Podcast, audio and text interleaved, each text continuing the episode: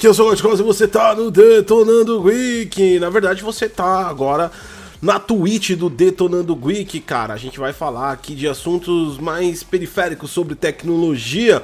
Esse é o primeiro programa Public Void por Gottkose. Esse programa também ele vai servir para o nosso podcast. Então tudo que for gravado aqui nesse tweet, depois ele vai ser transferido para o nosso podcast lá, Detonando Geek, disponível no Spotify, no Deezer, no iTunes, no Google Podcast ou através do seu programa de RSS preferido, exatamente. Esse é um programa que é bem diferente das questões que a gente trata no canal Detonando Geek e até o Problematizando, que também vai ser transmitido simultaneamente no YouTube e também na Twitch de quarta-feira. Esse é um programa bem mais técnico que vai elaborar questões e falar sobre tecnologias muito diferentes do que tecnologias em si para games. É óbvio, é claro, é lógico que as coisas estão interligadas, então você pode... Você pode pode servir o conhecimento para games, mas não necessariamente a gente vai tratar sobre isso, né? Então a gente vai falar de coisas bem mais de alto nível de tecnologia, explicando exatamente o que é esse programa para quem chegou aí agora, para quem já segue a gente lá no canal Detonando Geek.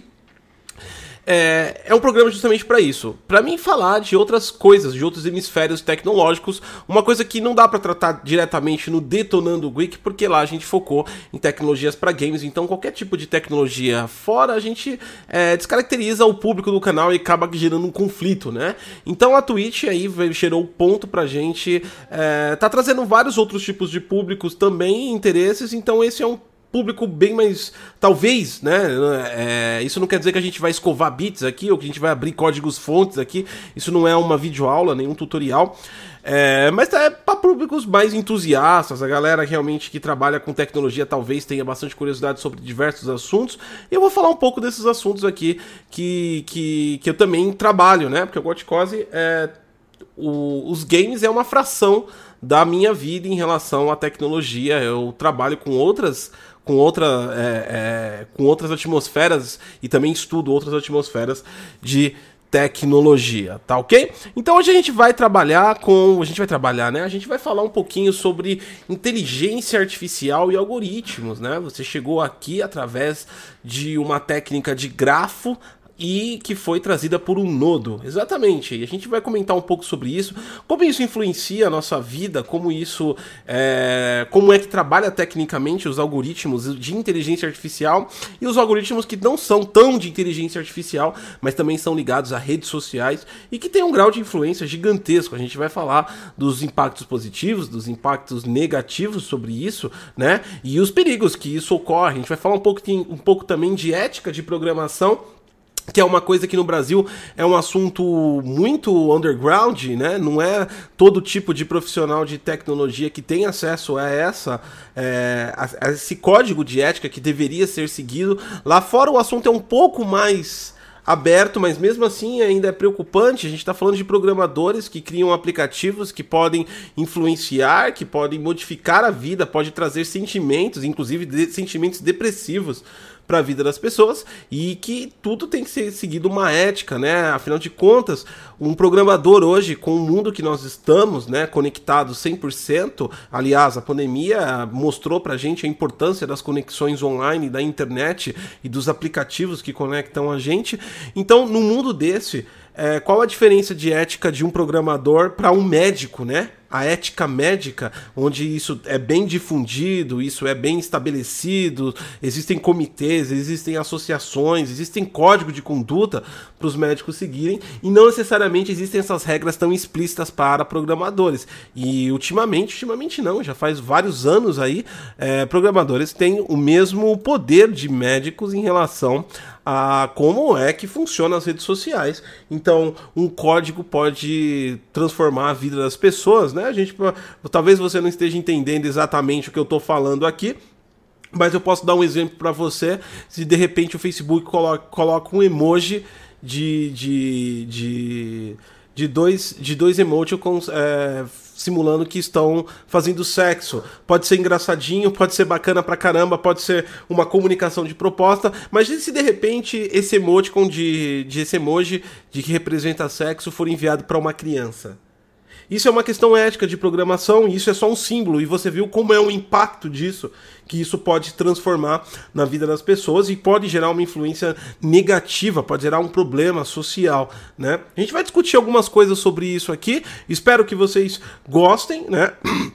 Lembrando que esse programa não é para fazer sucesso, explodir no Twitch, na Twitch, em todo, chegar no top. Eu tenho certeza absoluta que é um assunto bem de nicho, mas é uma coisa que eu quero fazer faz tempo e, tipo assim, lá no YouTube não é um espaço legal para esse tipo de debate, porque lá no YouTube virou um pouco de guerra entre as pessoas, né? A concorrência dos próprios youtubers, que às vezes nem sabem que estão concorrendo um com o outro, provocam isso, e eu acho que esse tipo de discussão, de debate para ver quem é o influencer que manja mais é totalmente desnecessário para esse tipo de abordagem que a gente está tratando. A gente está tratando de informação e conhecimento e não existe uma questão de manjador ou não manjador, existe uma questão de a informação ser passada correta ou não, né? Então eu acho que o YouTube não é um local mais legal para esse tipo de informação e é por isso que a gente abriu esse canal na Twitch e também no nossos podcast,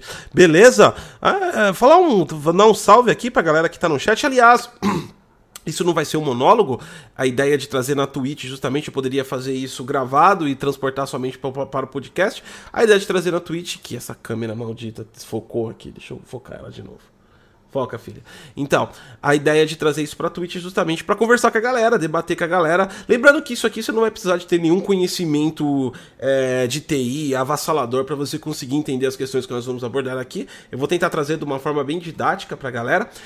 Eu não vou usar muito a parte visual didática, porque como também é um podcast, eu vou usar a parte imaginativa, porque tem galera que vai assistir a gente aqui e tem galera que vai ouvir a gente, né? Então não dá pra mim ficar colocando simplesmente coisas na tela pra tentar explicar. E isso vai quebrar a mídia somente de áudio, né? Mandar um salve aqui pra galera, ó, pro Cristar que tá aqui com a gente, o Marcelo BR, tá ao vivo, Marcelão. O Detonando Week sou eu, é o Renan, o Asati, né? Você tá como Detonando Week ou tá como... Ah, tá.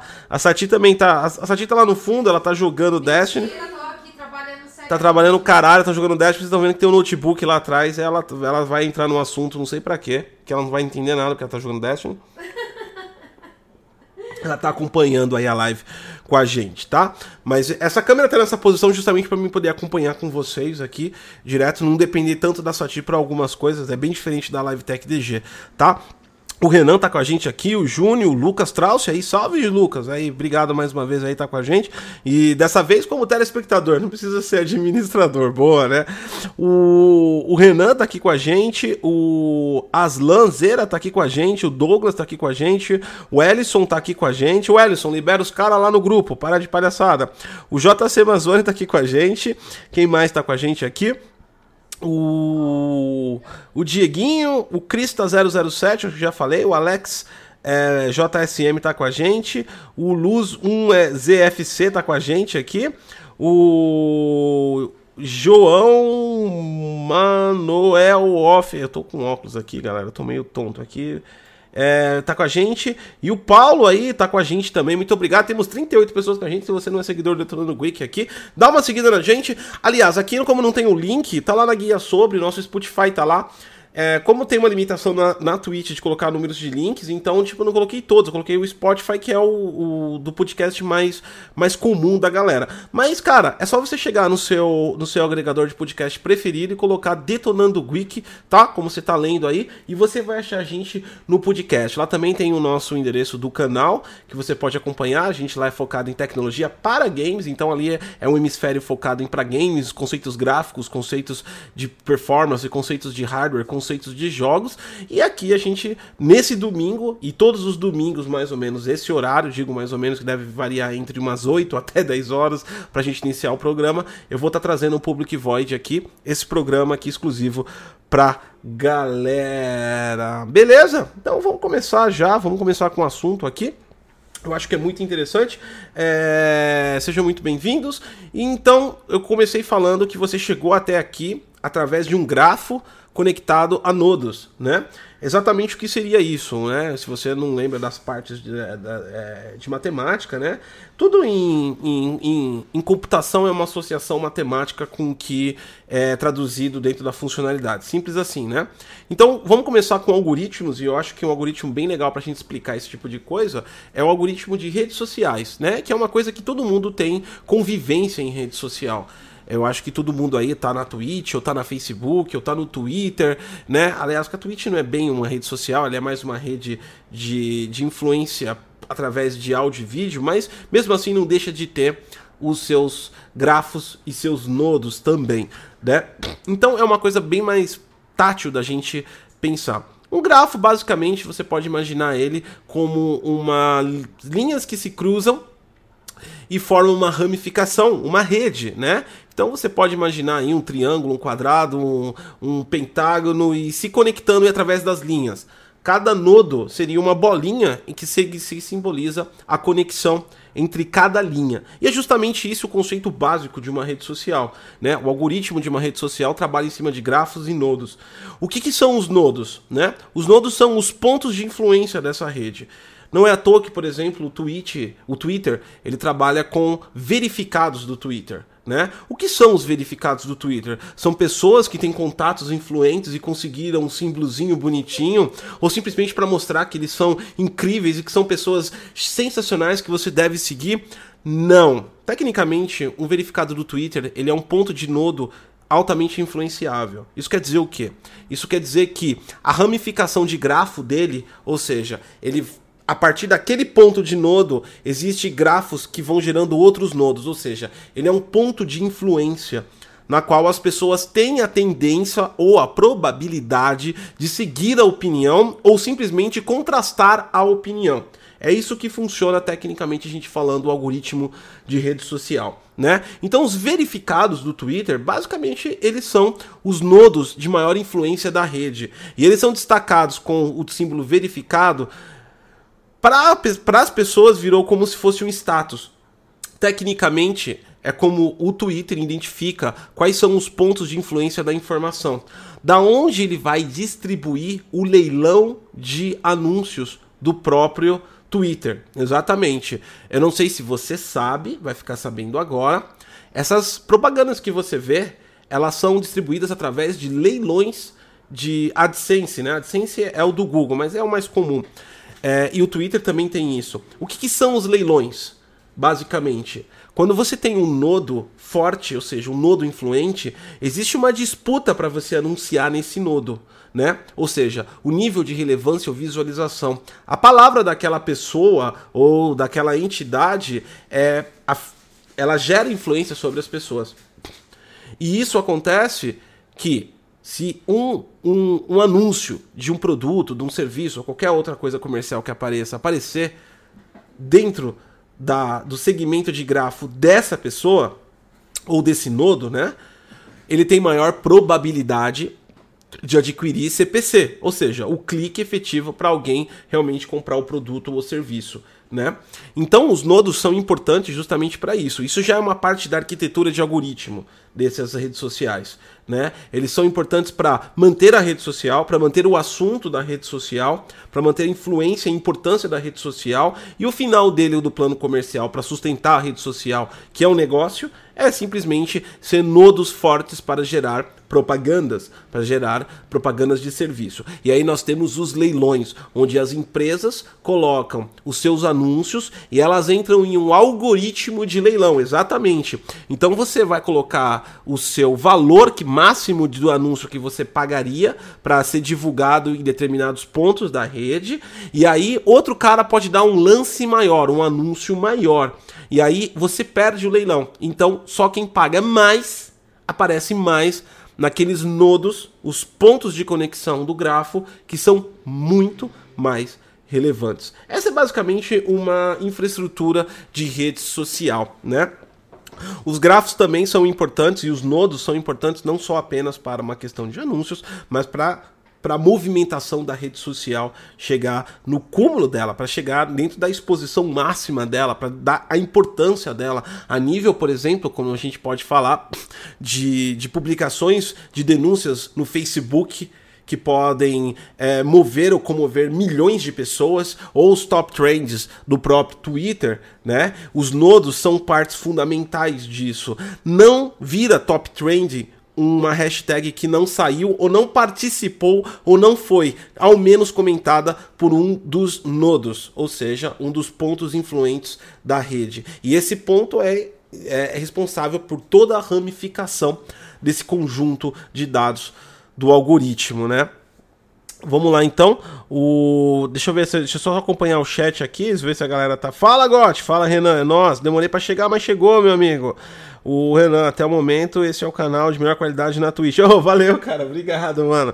Tamo aí na Twitch agora. Tamo com 47 pessoas. Me surpreendeu. Eu não achei que tinha tanto... 51, eu não achei que tinha tantas pessoas interessadas nesse tipo de assunto. Muito obrigado pela participação de todos. Se você veio da Twitch aqui, já segue a gente também aqui na Twitch. Não tem só esse programa aqui, tá? Isso aqui é um programa que vai ser muito mais técnico, que vai trazer informações muito legais aí, talvez que você desconheça. Mas também nós temos o programa da Problematizando aí Games, que é muito mais descontraído, mais de humor, e é uma coisa mais focada pra jogos, tá? Só tô avisando porque às vezes chega a galera aqui entusiasmada, ultra tecnologia, de repente vai assistir lá o Problematizando Game e acha, porra, mas que bobeira é isso, alguma coisa do tipo. São dois programas distintos, a gente vai trabalhar assim na Twitch, né? Muito obrigado aí pra todos. Vamos lá, então. Então, eu expliquei basicamente a questão da rede social, né? E dos nodos. E agora vamos falar um pouquinho de como trabalha esses algoritmos de redes sociais, né? Então, nós temos aí a estrutura de arquitetura, que são os nodos e os gráficos, graficamente falando, né? Ou seja, linhas que se conectam a nós de uma rede e se proliferam a informação. Dentro disso, a gente tem algoritmos, né, de rastreamento, e nós também temos inteligência artificial, que já foi envolvida, e faz muito tempo que foi envolvida em redes sociais também, né? Uma coisa importante para falar sobre isso é, por exemplo, lá no Facebook você tem o seu rastreamento por pessoas, né, que você trabalhou. Então, não é difícil a gente compreender de como ele acha a gente, mas não para por aí, né? Como é que ele une pessoas? Então, basicamente, se você colocar lá a escola que você estudou, vai ter uma page da escola que vai ter as pessoas associadas a essa escola, e ele vai começar a fazer as aproximações disso. Então a gente está falando de uma periférica do passado, né? Mas também ele te traz no Facebook pessoas que têm coisas em comum, né, com você. Então é apresentado lá notificações que podem interessar você em ser amigo daquela pessoa, formar um círculo de amizade com essa pessoa, baseados em interesses comuns também. Outra coisa também que faz parte disso, não é só interesses comuns de produtos, serviços ou até mesmo questões ideológicas, mas assuntos que vocês estão envolvidos. Qual é o nível de engajamento daqueles assuntos, né? Um outro exemplo que a gente pode dar para vocês é no próprio Twitter. O Twitter, por exemplo, ele é uma rede que você segue milhares de pessoas, por exemplo. Você pode seguir o Gottkose lá no Twitter, @Gottkose. Você vai receber todas as minhas notificações no Twitter? Você vai receber todas as minhas mensagens no Twitter? É claro, é óbvio, é lógico que não. As mensagens que você recebe é por onda de interesse. Faz um teste aí, quem quiser, pra gente fazer um teste prático, vai lá no seu timeline do Twitter, né? No seu blog roll do Twitter, e dá uma olhadinha no post de alguém, algum famoso que você segue, ou até uma pessoa, enfim, de uma pessoa que você segue, e você vai ter alguma notícia lá colocada dessa pessoa. Entra no perfil dela, é muito provável que não seja a última notícia que ela postou. Isso prova categoricamente que você não recebe todos os insights dessa pessoa. Você só recebe aquilo que está unido ao seu nível de interesse. Então, por exemplo, se eu tenho um seguidor no meu Twitter que gosta de Xbox, e quando eu falar de Xbox, essa pessoa, a probabilidade de ser notificada é muito mais alta se eu falar de PlayStation, porque ela não tem interesse pelo console da PlayStation, e vice-versa, né? Então não é tudo que do seu seguidor, de quem você segue, que você tem acesso. é ligado ao nível de interesses incomuns, baseado nas suas postagens, baseados nas suas declarações, baseados nas suas afirmações.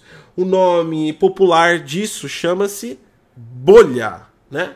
A famosa bolha da internet, que é onde os algoritmos nos mantêm dentro da nossa bolha. Isso tem aspectos positivos, isso tem aspectos negativos de todos os lados, né? Mas é como tudo na vida. Aliás, é importante falar que esse conteúdo não é destinado a teóricos da conspiração, tá? A gente não tá aqui para tratar como o algoritmo, ou uma rede, ou uma inteligência artificial pode dominar a sua capacidade de pensar e transformar num ser influenciável para sempre em toda a sua vida.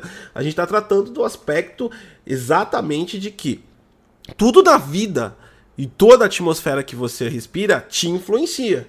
E esse é mais uma coisa que te influencia. Então não entenda isso como a rede e as empresas multinacionais, capitalistas, ultra devastadoras da natureza estão corrompendo o seu ser graças aos anúncios que elas não param de trazer para você. Em certos pontos isso acontece de uma forma mais do que na vida normal. No entanto, isso não é uma teoria da conspiração. Isso é mais um órgão, uma entidade influenciadora da nossa vida, tá bom? Vamos lá, deixa eu mandar aqui pra galera aqui um salve, que ninguém pra não ficar nem no monólogo aqui, né? O Cassiano Gotti faz um bloco do canal no Gameplay, com a sua cara, seria da hora. Gameplay eu não gosto de fazer, mano, eu gosto de jogar sossegadão, tá ligado? O chat, tipo assim, é que, tipo assim, fazer o gameplay só olhando pro jogo, eu vou deixar a galera de lado aqui no chat, e eu não acho, sei lá, eu não acho legal essa parte de, tipo, só ser... a galera assistir e não participar, né? E participar com o chat me tira da atmosfera do jogo. Infelizmente eu não sou dessa geração que consegue administrar as duas coisas, mas obrigado, hein? Quem sabe a Asati começa a fazer uns de Destiny, né? Não sei. Nem gosto de Destiny, né? Mas tudo bem.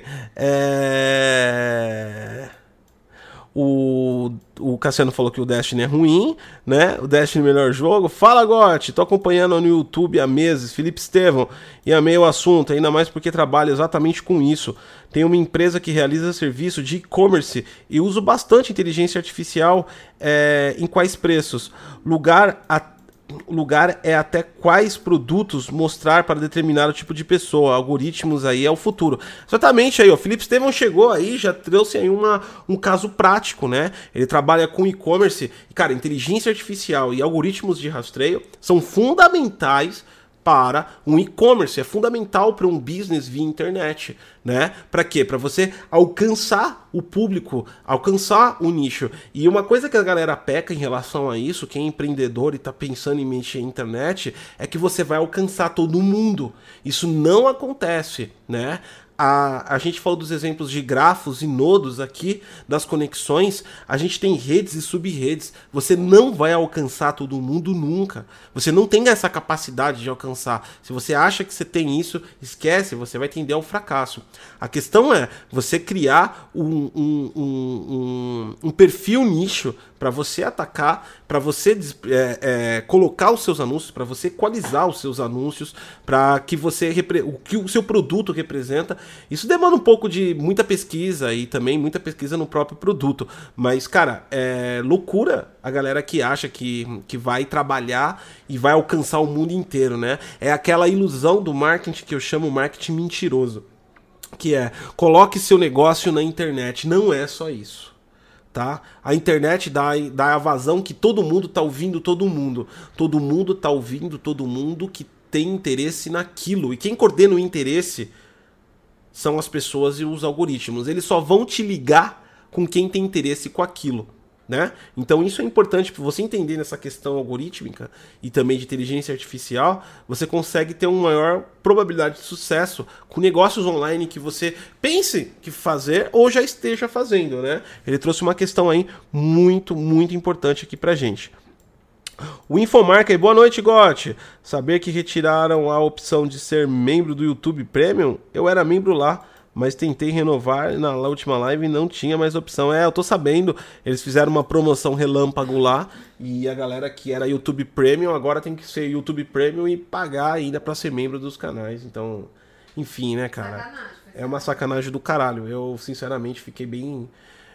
É complicado para o membro, que a gente fala, e o YouTube ele manda uma notificação falando para a gente falar que tem essa promoção, não dá uma data limite, tira o bagulho do nada, a gente passa por otário, e tipo assim, é complicado para a gente também, que vai falar pro cara pagar premium, vai falar pro cara pagar para ser membro, é foda, né? Enfim.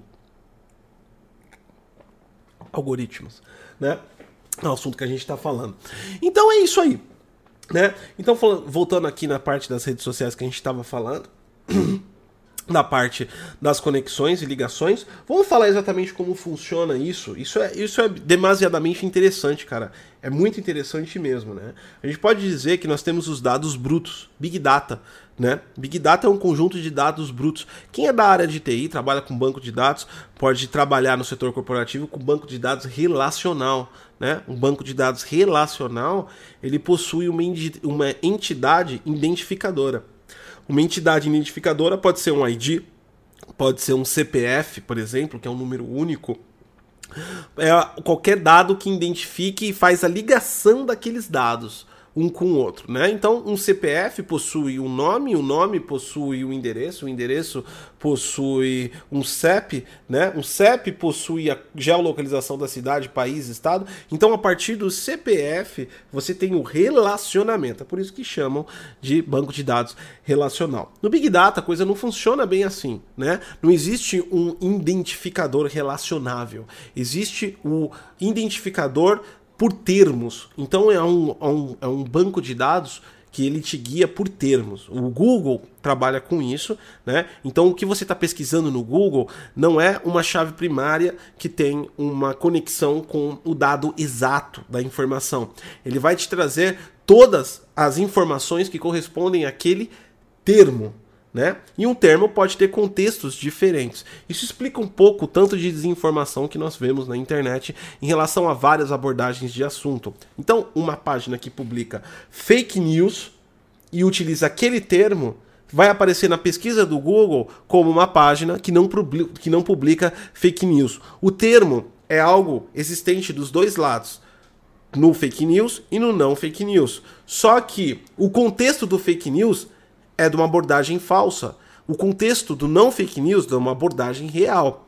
Aí o interlocutor que tem que definir qual é o contexto. E isso é um problema que nós temos hoje com algoritmos em relação a pesquisas de informação, né? O Big Data trabalha com termos e trabalha com probabilidades. A inteligência artificial do Google para isso, que quem gosta de se interessar bastante, aliás, eu até abri aqui uma recomendação aqui de livro para a galera, tá? Que o Google tá bem ligado, o Google tá bem anos-luz nessa parte de ciência de dados, nessa parte de inteligência artificial e principalmente algoritmos que influenciam pessoas. O Google tá muito à frente disso. Talvez o Google e o Facebook, eu acho que o Facebook ele tem uma correspondência melhor em relação a sentimentos das pessoas e é por isso que o algoritmo trabalha com sucesso. Mas o Google no macro, ele tem uma superioridade porque ele não trabalha só com sentimentos, ele trabalha com interesses lógicos também. Então é um algoritmo bem mais escrito, né? Então eu vou dar uma recomendação aqui de livro pra galera, ó, chama Hands-on Machine Learning with Sticking Learning and TensorFlow. TensorFlow é a entidade do Google que trabalha com todos os algoritmos. Inclusive o TensorFlow, ele possibilita você escrever códigos pelo compilador Python do próprio Google. Então você pode acessar o machine learning do próprio Google, lógico, com limitações, ele não vai te entregar o machine learning inteiro, mas existem scripts de machine learning que você pode utilizar as próprias pesquisas do Google para gerar o seu algoritmo e acaba sendo interessante, tá?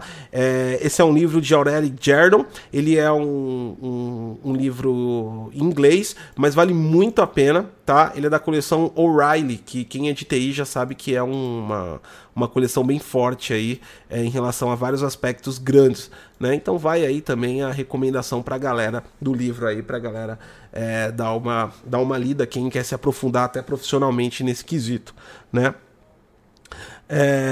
Vamos lá aqui, deixa eu voltar um pouquinho pro chat também aqui, ó.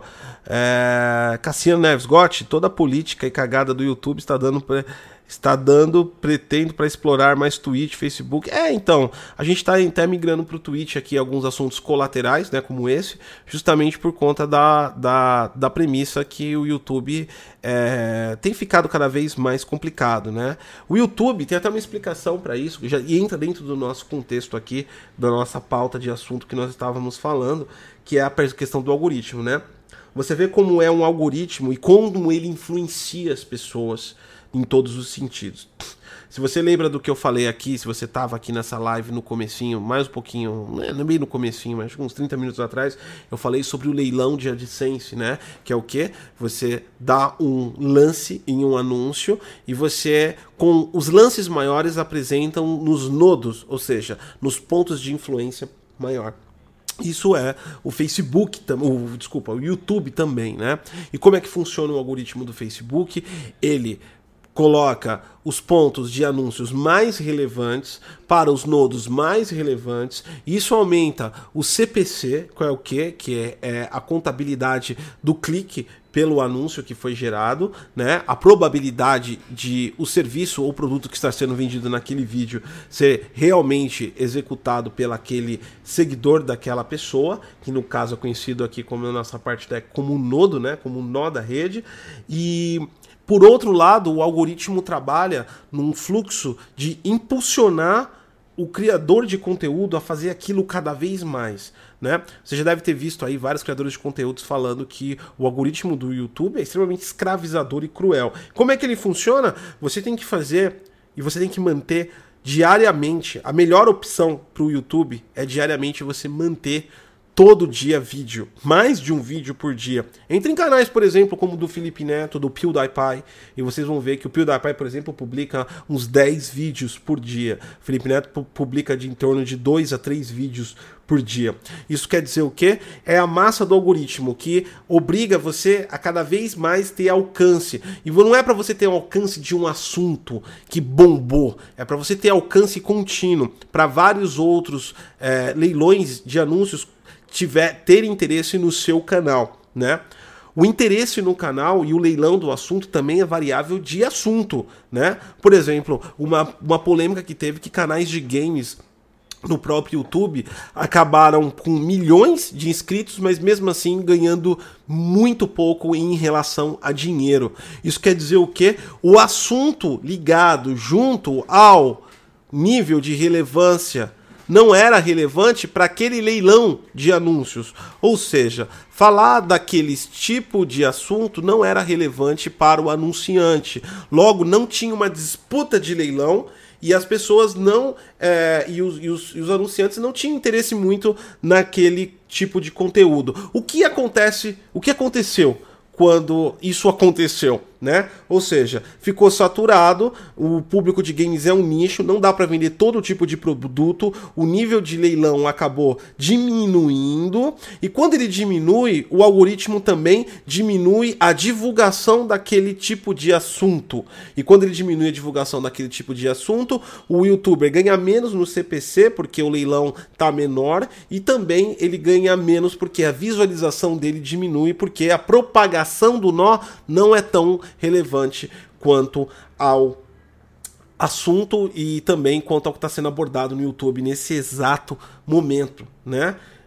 Voltando aqui a um assunto que realmente é polêmico, né? A galera ama ou odeia Felipe Neto, mas ele é uma pessoa que trabalha exatamente com o algoritmo, tanto é que ele modifica o conteúdo e assunto de acordo com a relevância do algoritmo. Então, a gente entende que são pessoas que entendem como funciona o algoritmo e estão lá para propagar o algoritmo e fazer o que o algoritmo exatamente necessita, né? Então você pode ver o nível de assuntos abordados pelo próprio canal do Felipe Neto, o quanto é diversificado. É diversificado por quê? Porque em determinado momento aquele nicho não tem mais leilão. E se não tem mais leilão, o pagamento não é bom. E se o pagamento não é bom, o Google também, o YouTube, não propaga a informação. Esse é o funcionamento básico do algoritmo. Dessa forma, boom! Eu tenho que migrar de assunto para conseguir chegar para mim conseguir restabelecer aquele CPM que eu tinha, para mim estabelecer aquele nível de visualização que eu tinha, né? Esse é o trabalho do algoritmo. É claro, é lógico que isso envolve, como nós vamos tratar aqui, que nós estamos conversando também, questões éticas, né? Questões éticas de relação, éticas pessoais, até que ponto eu devo seguir o algoritmo exatamente, isso é uma interpretação única de cada pessoa, né? Que aí traz pra gente aquelas coisas que nós...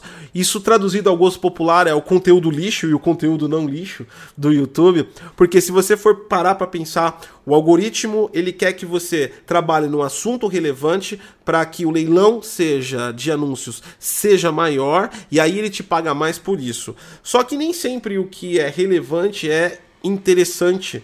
E é por isso que nós temos uma diversificação. Se você entrar no top 10 agora do YouTube, você não vai encontrar nada realmente muito interessante em relação às informações que estão sendo passadas. Não é nenhum tipo de informação que vai te trazer nenhum tipo de conhecimento, não vai nenhum tipo de informação que vai te trazer um entretenimento relativamente bom, né? É por conta disso. É por conta que ali se publicou, se fechou no nicho. É por isso que nós temos as ondas. E aí vocês veem as influências nossas desses algoritmos dentro da nossa vida. Teve a onda do olha no que deu, né? Teve a onda da pegadinha. Lembra das pegadinhas no YouTube? Teve a onda do desafio dos hambúrgueres, a galera comendo hambúrguer. Teve a onda dos desafios insanos dos youtubers fazendo loucuras.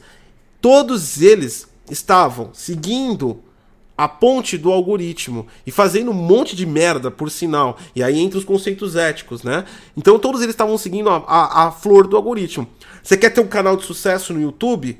Recria o que o top 10 está ensinando, tá mostrando. É ali que o algoritmo está trabalhando. É ali onde o CPC e é ali onde o leilão de AdSense está trabalhando. Aquele é o assunto que o algoritmo está propagando, né? E esse não é o algoritmo que está fazendo isso porque ele quer aquele assunto. Ele achou um nicho de pessoas, vamos voltar lá atrás no grafo, com os nodos, ou seja, as linhas com as conexões, e aí as conexões têm várias pessoas, e aquilo foi se propagando. E aí chegou estabelecido aquilo. E quando o algoritmo vê que aquilo é produtivo para impulsionar o leilão de anúncios, ele descarrega. Ele descarrega e ele vai trazer mais e mais e mais e mais e mais e mais e mais e mais daquilo até cair numa escassez. E quando cai na escassez, a gente vai ter o quê? Um outro nodo que abriu uma nova vertente, um outro desafio de youtuber louco que aí começa a crescer de novo, crescer de novo. Esses são como trabalham os algoritmos. Então a gente tem uma parte de entretenimento, ou seja, de trazer o que você quer para o que você precisa, uma parte de trazer o que você não quer, baseado no que todo mundo quer. Às vezes todo mundo quer uma coisa e você não quer, mas mesmo assim é jogado na sua cara. Por quê? Porque o algoritmo está entendendo que aquele tipo de assunto, aquele tipo de abordagem é o que bastante gente, a maioria da probabilidade das pessoas vão gostar. Então ele começa a socar isso na sua cara. Entendeu? Pra você conseguir. E não é à toa que, por exemplo, coisa de morte, assassinato, política, besteira, palhaçada, conteúdos de criança são extremamente suscetíveis a conseguir gerar algoritmos. A gente tem aí na União Europeia que fez o COPPA, né, o COPPA, que é quem é youtuber aí deve saber que agora você tem que falar que seu conteúdo é ou não é destinado às crianças, justamente para limitar o algoritmo a propagar aquela informação para crianças. Por quê? Porque são mais suscetíveis à influência.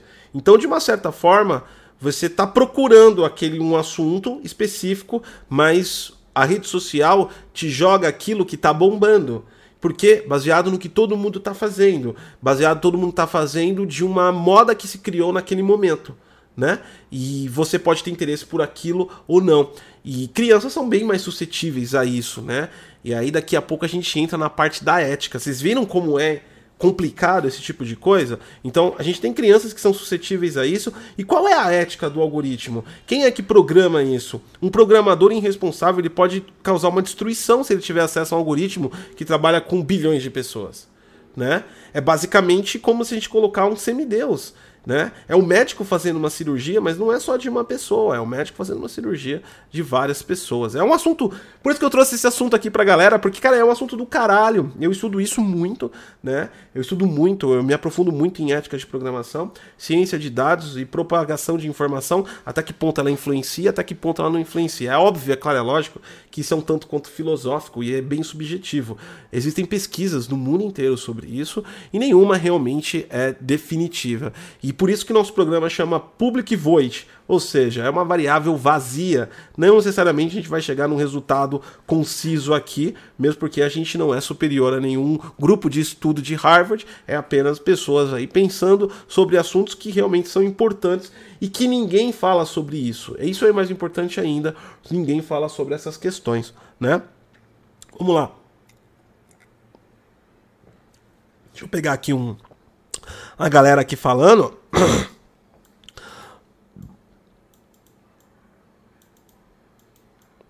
Bom, no break aqui, ó, se ele posta um vídeo de acordo com o algoritmo, logo quem cria o algoritmo escolhe os assuntos a ser propagados? Não! Quem escolhe é a própria rede, né? Aí entra a questão da inteligência artificial.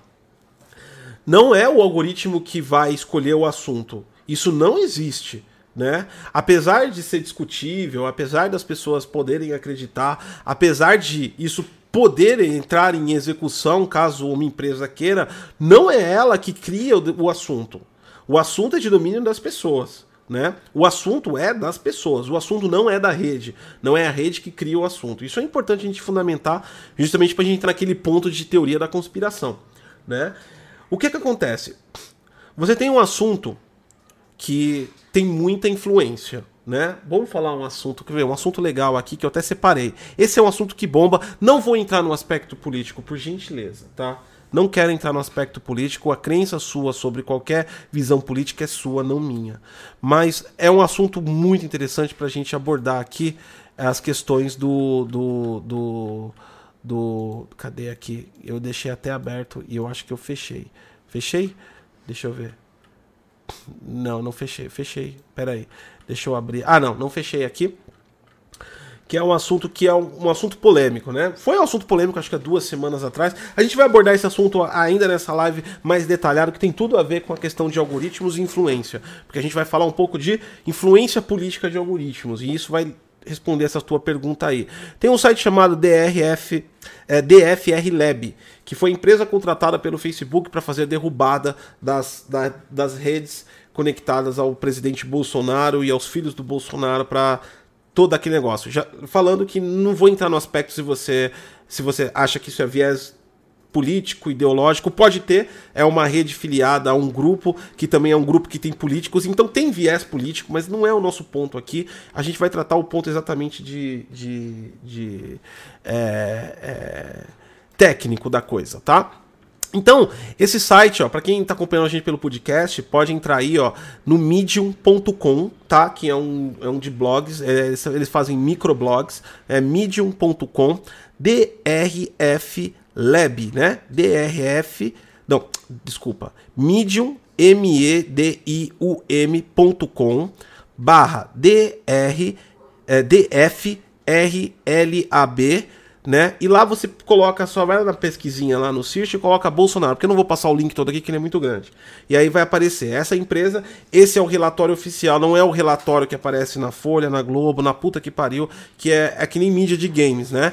Quando cada Ctrl+C, Ctrl+V vai tirando minha informação, subtraindo uma questão e gerando uma indução da informação. Esse é o relatório completo que saiu sobre essas questões de ligação de redes, tá bom?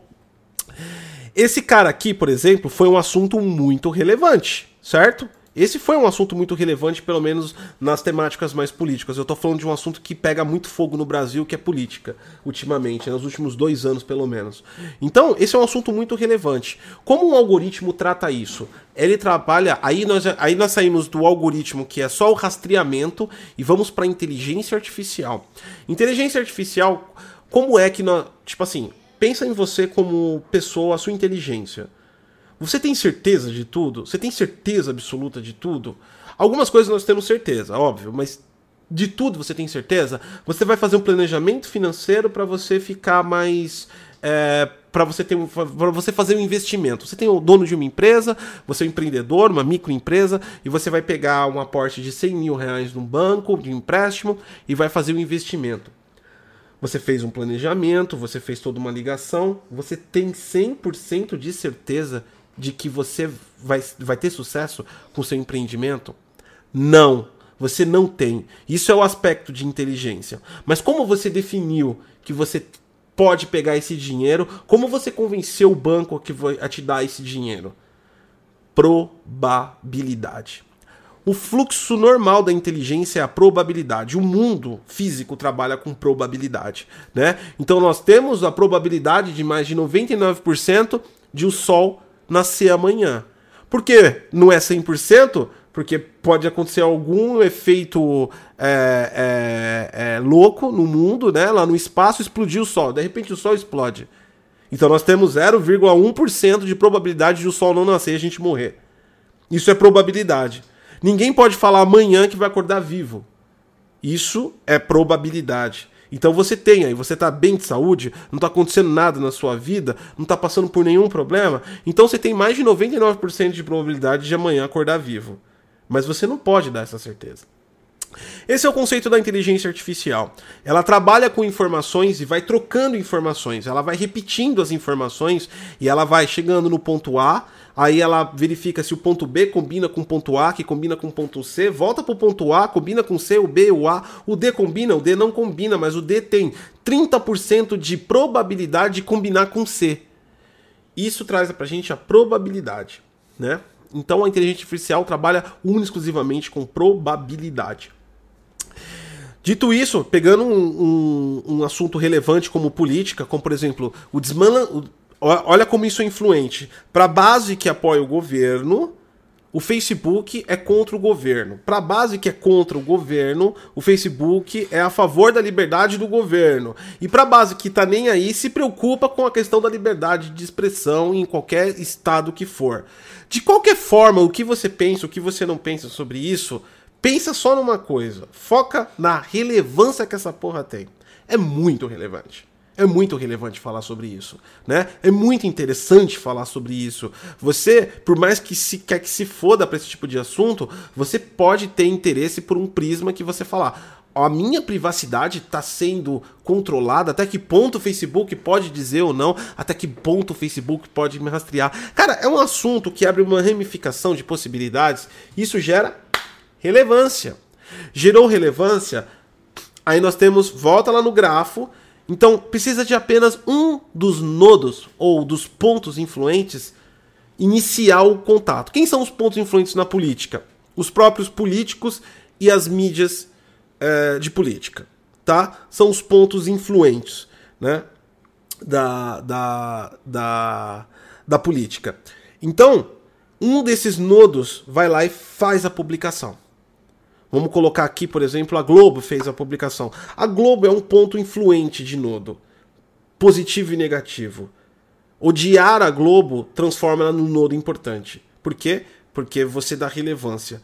Não sei se vocês perceberam, desde quando o governo assumiu, o Jornal Nacional todo dia fica no Top Trends. Isso é relevância através de nodos, criticando ou apoiando, né? Mas eu vou colocar... Estamos falando do aspecto técnico, tá, galera? Não tô fazendo nenhuma ideologia política aqui, por gentileza, né? Então, esse assunto é relevante. Um nodo influente publicou. Aí o algoritmo vai perceber. Aquele nodo influente X falou do assunto política, derrubada de páginas de rede do Bolsonaro. E aí o que acontece? Toda essa ligação vai... de despertar algum tipo de interesse nas pessoas.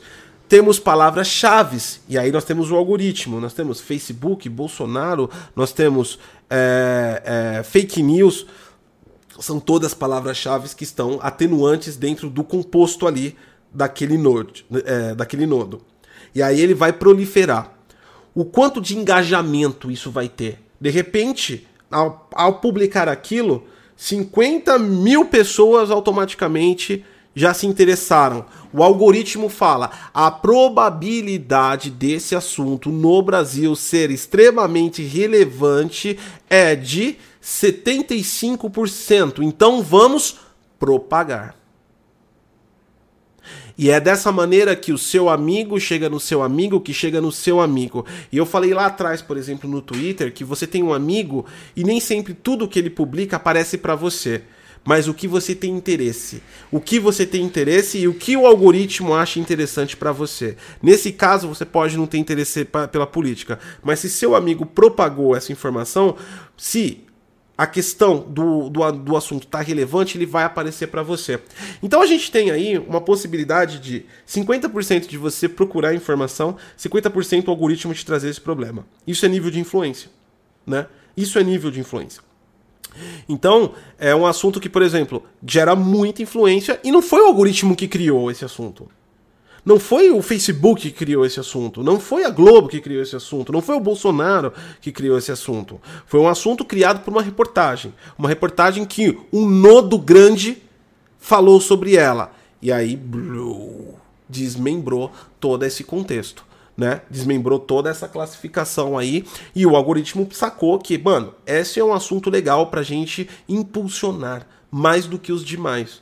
E isso gera o quê? Leilão de anúncios maiores, né? Então nós temos a parte da informação, a gente tem a parte dos business, a gente tem a parte da influência. Então, de uma certa forma, o algoritmo, e é isso que as empresas de tecnologia, quando são colocadas diante a tribunais, que nem o Facebook foi colocado no Senado, sofreu algumas penalidades, mas passa liso, porque o algoritmo em si, ele não faz nada. Ele pega a coisa mais importante e joga para ti. E vai distribuindo. E aquele assunto vira relevante por conta daquela distribuição. Não tem momentos que você está na internet e parece que a internet só fala daquilo? Nem sempre o mundo real está falando daquilo. Mas a internet só fala daquilo porque as probabilidades de algoritmos identificaram que aquele termo ou assunto é relevante. E uma coisa está ligada com a outra, com o que eu já disse aqui. Eu disse do Big Data dos termos, eu disse dos algoritmos de rastreio, e agora nós entramos na inteligência artificial. A inteligência artificial é justamente para identificar a probabilidade de, do que o assunto pode representar de importância para as pessoas, né? E como a rede se mantém viva, trazendo coisas importantes. Muita gente hoje não consome mais jornais, não consome mais televisão. As pessoas consomem apenas Twitter, Facebook, redes sociais. Por quê? Porque elas realmente trazem as informações. Mas a questão é que a informação nem sempre é a informação do jeito que você queria, mas o termo que você queria saber. Mas o contexto em si pode não estar lá. É por isso também que nós temos títulos ultra sensacionalistas, né? Nós temos hoje em dia copywriters. Copywriters são pessoas que usam palavras específicas. Isso existe há anos, mas hoje na internet é muito mais técnico. Eles usam palavras que fazem relevância, que usam relevância, né? Então nós temos títulos sensacionalistas, nós temos títulos baits, nós temos todo tipo de título. Por quê? O título tem que estar consagrado junto com essa ligação algorítmica, né? Isso desperta interesse. Então, por exemplo, vou dar um exemplo de Node, muito legal aqui, num trabalho que eu faço lá no YouTube, todo mundo que a maioria que está aqui me conhece, e eu faço trabalho lá com game, a gente está falando pra caralho da nova geração, né? Que é um assunto relevante pra galera, é um assunto também muito importante. E o que acontece? Quando a Microsoft ou a Sony disponibiliza alguma informação oficial, aí nós vemos os pesos dos nodos, né? Como assim os pesos dos nodos? Eu fiz uma live ontem sobre Xbox Velocity Architecture, né? Que é a arquitetura de velocidade do Xbox.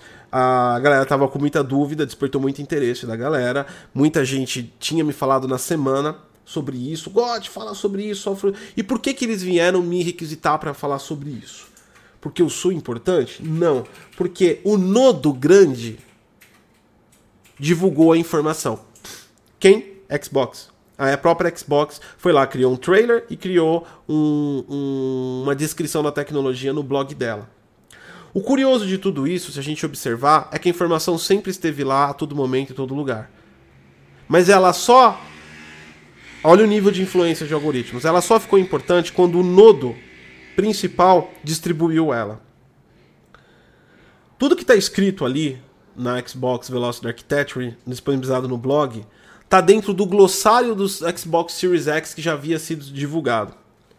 Antes, um mês antes, eu havia feito um vídeo no canal Xbox Brasil falando sobre o Xbox Velocity Architecture, né? Um vídeo que gerou 8 mil visualizações, pouca relevância, né? Ou seja, estava no nodo fraco.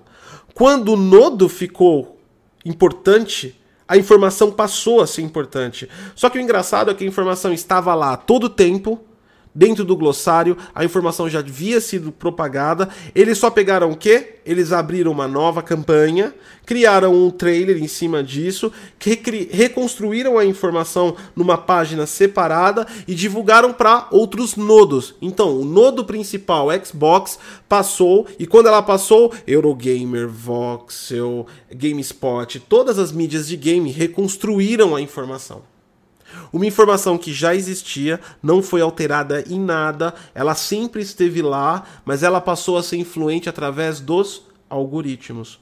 O nodo principal distribuiu os algoritmos para os demais. E é aí que despertou o interesse em quem estava procurando essa informação, ou nem sabia dessa informação, ou não se importava. Você provavelmente pode ter ouvido falar disso, só que ela não era importante para você, porque você não via interesse nela. Mas a partir do momento que o nodo principal fala que ela é importante e todos os outros transformam, passa a ser interessante para você. Isso é funcionamento do algoritmo, né? É por isso que o SSD do PlayStation 5 aparece a cada 9 de 10 artigos sobre o PlayStation 5.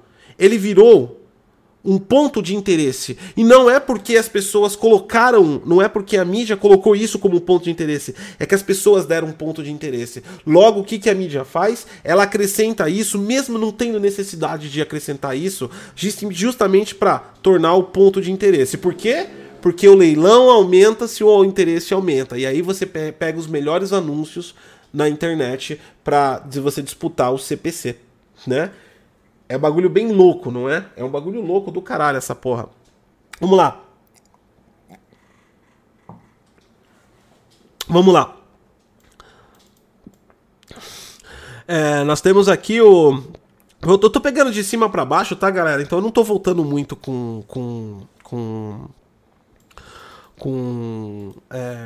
chat, tá? Então eu tô pegando muita questão aqui de cima pra baixo, ó.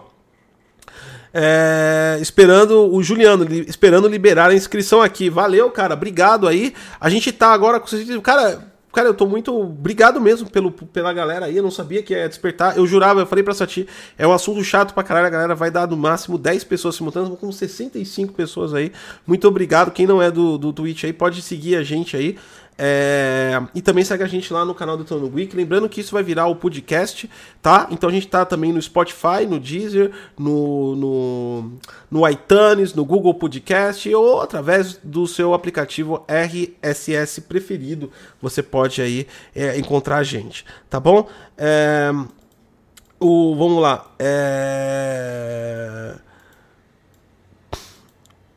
Vamos ver se tem a galera aqui. A galera tá trocando ideia, como sempre, no chat, né? Vamos ver se tem alguém que fez uma pergunta.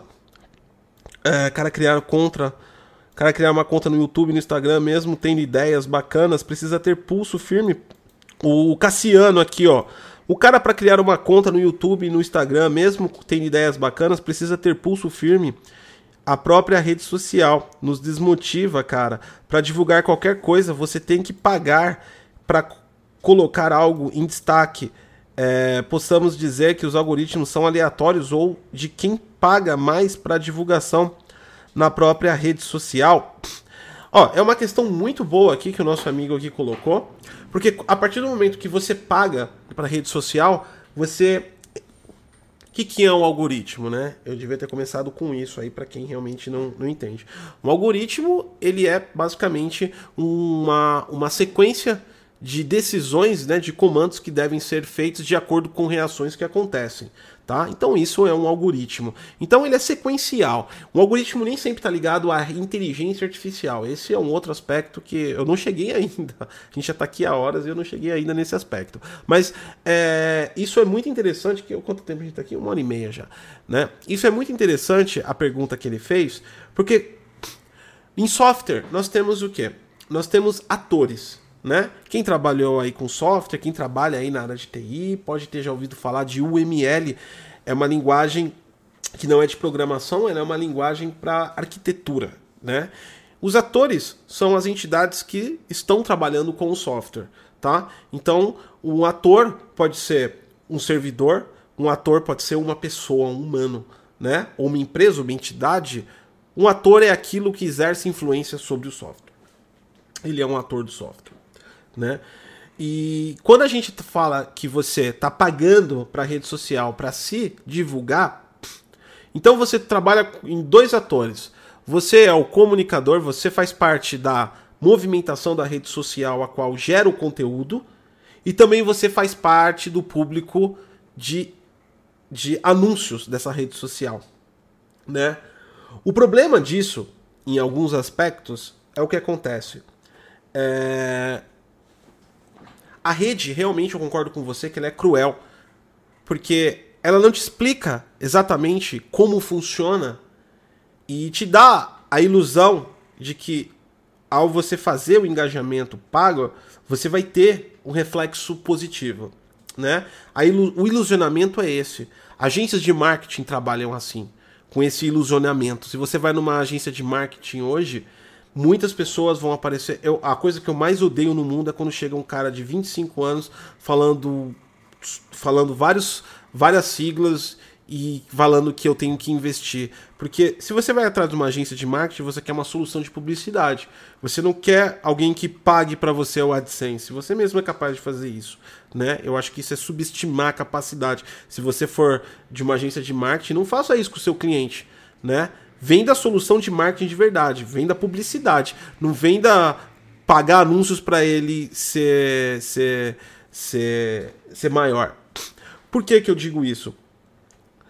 Porque quando você paga anúncios numa rede social, você tem que estabelecer a ideia em si. Você fala, porra, uma ideia legal. Você acha a ideia legal, sua mãe acha a ideia legal. Quantas mil pessoas mais você acha a ideia legal, né? E nós não estamos falando se é bom ou ruim a ideia. A ideia pode ser excelente, cara. A ideia pode ser incrível. Eu tenho um canal já há 6 anos, eu tô com 217 mil inscritos. Minha taxa de crescimento é baixa, mas eu foquei na minha ideia. Mas eu já estava ciente que não era pública a minha ideia. O meu canal, para chegar a 1 milhão de inscritos, vai durar um tempo. Entendeu? E eu estou 100% ciente disso, porque é uma especificação, é uma direção de nicho. Então, a sua ideia é boa? Ótimo. É boa para quem? Quantas milhões de pessoas podem ter acesso à sua ideia? Nenhum, não chega a milhões? 1000? Então o seu alcance vai ser de 1000. A sua ideia é popular? Ela pode chegar a milhões de pessoas. Mas não é uma coisa de você saber se é a sua ideia. A primeira coisa de tudo pra galera que quer de rede social é colocar a ideia. Para você trabalhar com algoritmo, deixa a primeira ideia nascer orgânica. Testa ela orgânica. Como é assim testar orgânica? O quanto de engajamento você tem na tua ideia antes de tu pagar? Quanto de engajamento você tem na sua ideia? Ah, eu tenho 100 de engajamento. Quando você pagar, com sorte você vai chegar a 1000. Não, o meu engajamento orgânico, Gotti, em um mês foi 2.000 pessoas. Cara, você pode chegar a 100.000 pagando. A sua ideia tem um sentimento que traz as pessoas a ela. E isso modifica tudo. Isso vai trazer engajamento pra ti, né? A sua ideia não alcança muitas pessoas. Sempre quando você pagar, você vai aumentar. Mas a proporção de pagar é a proporção de interesse na sua ideia. O quanto o algoritmo vai propagar a sua ideia, o quanto as pessoas falarem sobre ela. O algoritmo é uma função do que as pessoas querem com o que ele recomenda. Quanto mais elas querem, mais ele recomenda. Quanto menos elas querem, menos ele recomenda. Dessa forma, o que vai acontecer? Você vai chegar a um determinado ponto em que, se sua ideia não for popular, isso não quer dizer, isso não tem nada em relação se ela é boa ou ruim. Isso quer dizer se as pessoas gostam ou não gostam, né? Nem sempre as pessoas gostam de ideias boas, né? As pessoas às vezes gostam de ideias ruins. O funk é popular, é uma ideia ruim, né? Pelo menos na minha concepção, né? Então, quer dizer, isso determina o nível de anúncios. Agora, a questão do anúncio pagar, você tem que ver exatamente o quanto o cara tá ganhando de engajamento real, né? Se você, agora falando como criador de conteúdo, pagar te dá alcance real. Você vai pagar um anúncio, a pessoa foi movida pelo aquele anúncio estabelece exatamente o todo do seu conteúdo. Por exemplo, você tirou a sua melhor foto, você pegou a foto mais relevante do Instagram e impulsionou ela com dinheiro. O cara olhou aquilo e falou, o Instagram é uma rede social visual, então as pessoas vão lá em busca de sonhos, ou o que elas querem para si, ou que elas querem, mas elas podem ter e elas querem ideias para ter, ou simplesmente elas querem sonhar com aquilo, elas querem ver. É basicamente uma rede social de ver a vida dos outros. Principalmente, você vê quem faz muito sucesso no Instagram, são pessoas muito ricas, pessoas famosas. Você quer ver como é a vida do famoso de Hollywood, você quer ver como é a vida do famoso cantor, né? Então, ele é uma rede, vamos dizer assim, eu não tenho um problema em... Eu não vejo um problema nisso.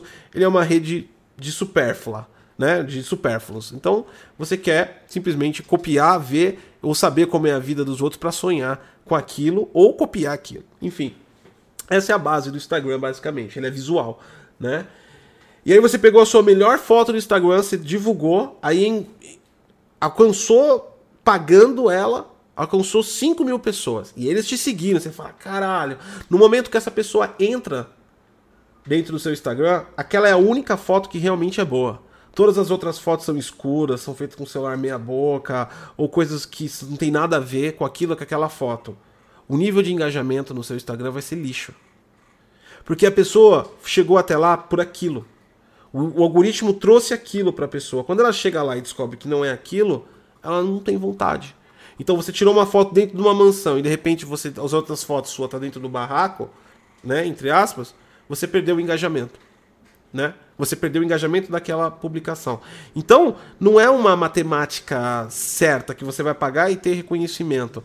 Você vai pagar e ter reconhecimento dentro daquela abordagem de assunto, né? É claro, impulsionando anúncios, você sempre vai crescer mais, mas o nível de probabilidade é o nível de probabilidade do interesse do assunto que está ligado ao que você está propagando, né? Simples assim, né? Vamos lá.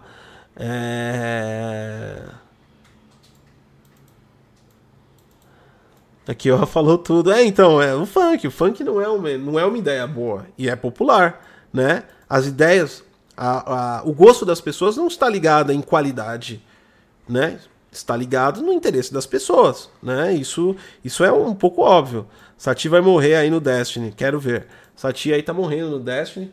Estamos chegando a 69 pessoas, muito obrigado a todos aí. E essa é uma questão muito interessante aí que eu queria compartilhar com vocês, né? Agora vamos passar um pouquinho para inteligência artificial, né? Pra gente fechar aqui a nossa base, pra não ficar muito também grande aí o nosso conteúdo, né? Demasiadamente extenso, porque também é uma gravação de podcast, né? Tudo agora foi muito falado de algoritmos, né? Os algoritmos, eles têm trabalhos de rastreamento, eles trabalham com Big Data através dos termos, eles cruzam o interesse das pessoas. Isso necessariamente não é uma inteligência artificial, né? Ou seja, ele vai fazer aquilo que sempre foi dito para fazer, foi programado. Então, quando você atualiza um algoritmo, é que você implementou mais coisas para ele, entre aspas, pensar. Isso não é uma inteligência artificial, porque ele não toma necessariamente uma decisão. Não. Inteligência é o fato de você raciocinar, entender e tomar uma decisão, né? E como a gente simula isso com a física clássica? Eu digo física clássica porque os níveis de inteligência artificial, que é um assunto que eu quero abordar nesse programa aqui também, computação quântica, vão para outra atmosfera com computação quântica. Mas hoje nós trabalhamos no modo binário, que é a física clássica, né? O modo binário, para a gente conseguir reproduzir o raciocínio, né? Como é o raciocínio nosso? Vamos parar para pensar como é o nosso raciocínio seguindo a física clássica. O raciocínio nosso é baseado... Você está ouvindo o que eu estou falando. Você não está só ouvindo o que eu estou falando. Você não está concordando com tudo que eu estou falando.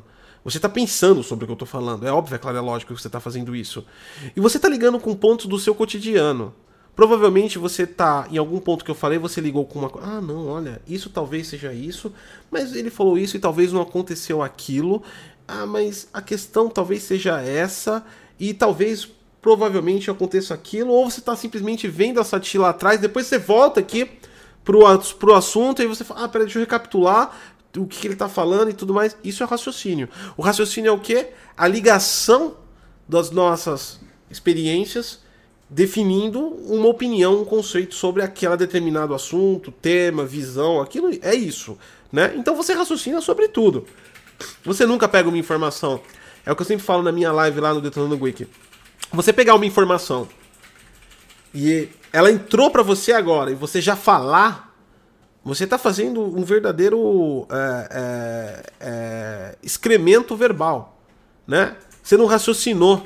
O raciocinar é você debater aquela informação na sua mente. Vai pra lá, vai pra cá, você liga com aquilo outro. Capacidade de você prever impactos tá ligado diretamente nisso. Então, a sua mente trabalha numa loucura frenética, onde você faz uma ligação de pontos com o outro. Então, a gente tá sempre buscando uma referência. Você nunca tira uma ideia do nada. Você vai buscar uma referência com a sua realidade daquilo, né? Por isso que, às vezes, por exemplo, tecnologia é um bagulho muito foda da galera pegar a ponta. Por quê? Cara, tecnologia... ela não é uma coisa que está sempre na sua realidade. Ela, apesar de ela estar aí, mas como ela funciona por trás, você não se liga nisso, tá ligado? Então é difícil você pegar uma referência para você chegar numa aproximação. E aí dificulta o entendimento. Isso é raciocínio. A gente está raciocinando sobre isso todo dia. Então, cada coisa que a gente fala, cada coisa que a gente executa, cada coisa que a gente pega, é ligado diretamente e a gente começa a trocar informações pelo que a gente conhece. Se tá certo, se tá errado, isso não é discussão para aqui. Pra esse conceito que a gente tá falando. O fato é que, se você falar uma coisa certa ou uma merda, tu raciocinou sobre isso. A inteligência artificial é exatamente dessa forma, né? Um dos primeiros conceitos de inteligência artificial foram as redes neurais. Não um dos primeiros, teve coisas mais antes, mas o conceito mais próximo ao cérebro humano, né? O que é uma rede neural?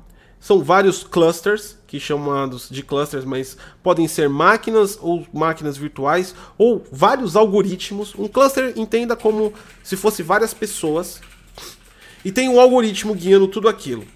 Só que ele não é um algoritmo que vai dar uma certeza, ele não tem uma saída. Ele é um public void. Ele não tem uma saída, ele pode ter uma saída nula. Ele não vai trazer uma exatidão, não é exato. O que esse algoritmo vai fazer? Ele vai pegar esses pontos de cluster, vai jogar a informação para dentro desses pontos e essas informações vão começar a debater entre si, tá? Essas informações vão debater de um ponto para outro. E elas não param. E elas vão se contrastar. O algoritmo vai começar a crescer e evoluir o nível de informação. Lembra dos termos? Então eu vou pegar aqui, ó, pato. Pato animal. Pato culinária. E aí ele vai começar a definir, e ele vai chegar no ponto que eu quero. Eu tô falando de pato, pato animal, pato pode ser também um xingamento, tipo assim, ah, você é mó pato. Qual é o termo que eu quero me referir? Qual é o contexto? O algoritmo tem que definir isso pra mim. E ele vai começar a trocar ideia entre uma rede neural de vários clusters, de um ponto pro outro, e ele vai começar a ligar. E ele vai pegar o máximo de termos possível, e essa câmera maldita, de novo, desfocou? Ele vai pegar o máximo de termos possível e vai trazer pra gente dentro do que ele acha que é o termo que você tá falando. Nem sempre ele acerta, e você sabe disso. Aparece umas besteiras desgraçadas no Google, aparece umas besteiras, aparece uns anúncios nada a ver pra você. É importante a gente estabelecer que a inteligência artificial tá muito longe da inteligência humana, tá? Mas ele tenta copiar. Então a gente vai discutindo a informação e vai aprimorando ela até chegar numa probabilidade. Probabilidade do quê? A probabilidade da que seja aquele assunto certo que a gente esteja falando. Nunca é exato, inteligência artificial. Ciência de dados não é exata. Nunca tem uma resposta exata. É só probabilidade, né? Aí... isso já foi muito foda pro mundo da ciência, né? Aliás, pro mundo da ciência até pra pesquisa. E não só pesquisa de TI, pesquisa de outras atmosferas. Imagine isso no campo da ciência medicina, né? Pra você testar um genoma, pra você ver o nível de probabilidades aí de um DNA, da mutação de DNA, enfim. Várias questões aí que você pode jogar no computador e ele ficar meses tentando definir a probabilidade pra você. Isso mesmo, meses isso pode acontecer. Beleza, aí qual foi o avanço disso? E isso chega no nosso cotidiano agora, e daqui pra frente vai ficar cada vez maior. Chegou em game, chegou em televisão, chegou pra produtos de eletrodomésticos, tá dentro do seu cotidiano, e foi um dos assuntos mais discutidos com a pandemia do coronavírus, que é o quê? Deep Learning. Aprendizado profundo. Tá 100% ligado com inteligência artificial do mais alto nível, tá? O Deep Learning... nada mais, nada menos é do que a rede neural multiplicada. Se você tem 5 pontos em que você tem um algoritmo e você contrasta a informação entre si, ele vai sair uma probabilidade desses 5 pontos, correto? Perfeito. E nós, digamos que de vez em quando a gente pegar essa informação e já processar ela e entregar para o usuário, nós vamos fazer o quê? Nós vamos pegar a informação final e passar para outros 5 pontos, outra rede neural. E ela vai pegar o resultado e trabalhar. E se ela achar alguma consistência, ela vai voltar para os 5 pontos anteriores. A gente pode falar que Deep Learning é como se fosse as 100 pessoas mais inteligentes do mundo discutindo numa sala. É isso. Pensa nas pessoas mais inteligentes do mundo numa sala discutindo um assunto só. Eles vão conversar com o cara que está enxergando o ponto A, o outro está enxergando o ponto B, e o cara está enxergando o ponto C, e eles vão se contrastar entre si. Então, aprendizado profundo é você pegar 2 ou mais redes neurais e fazer esse trabalho de vários algoritmos contrastando entre si. Uma rede neural também, um deep learning, para muito bem, por exemplo, um dado que tem que ser o mais próximo possível da certeza, a gente ainda coloca o verificador.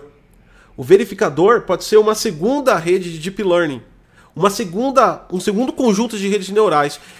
Depois do trabalho, vamos supor que você ficou um mês com 5 redes neurais trabalhando num algoritmo de um assunto para determinar uma probabilidade. Depois você que pegou esse trabalho, você vai jogar no verificador, outra Deep Learning, ele vai retrabalhar aquilo e ele vai trazer para a rede original o que ele achou de pontos que não eram corretos, ou que ele acha que não é correto daquela probabilidade. Então eu enviei 70% de probabilidade, mandei para o verificador e o verificador me falou, você errou, você mandou 70%, mas na verdade é 50%, refaça isso e ele verifica de novo.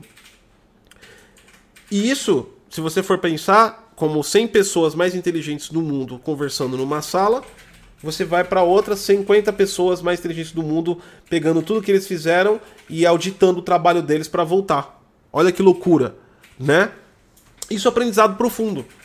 Isso é feito, galera muito de games aqui, é feito DLSS. DLSS começa com D por causa que é Deep. A NVIDIA é uma das empresas que geram periféricos de computação, uma das principais para Deep Learning.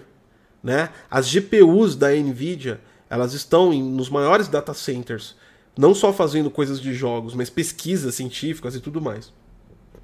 E isso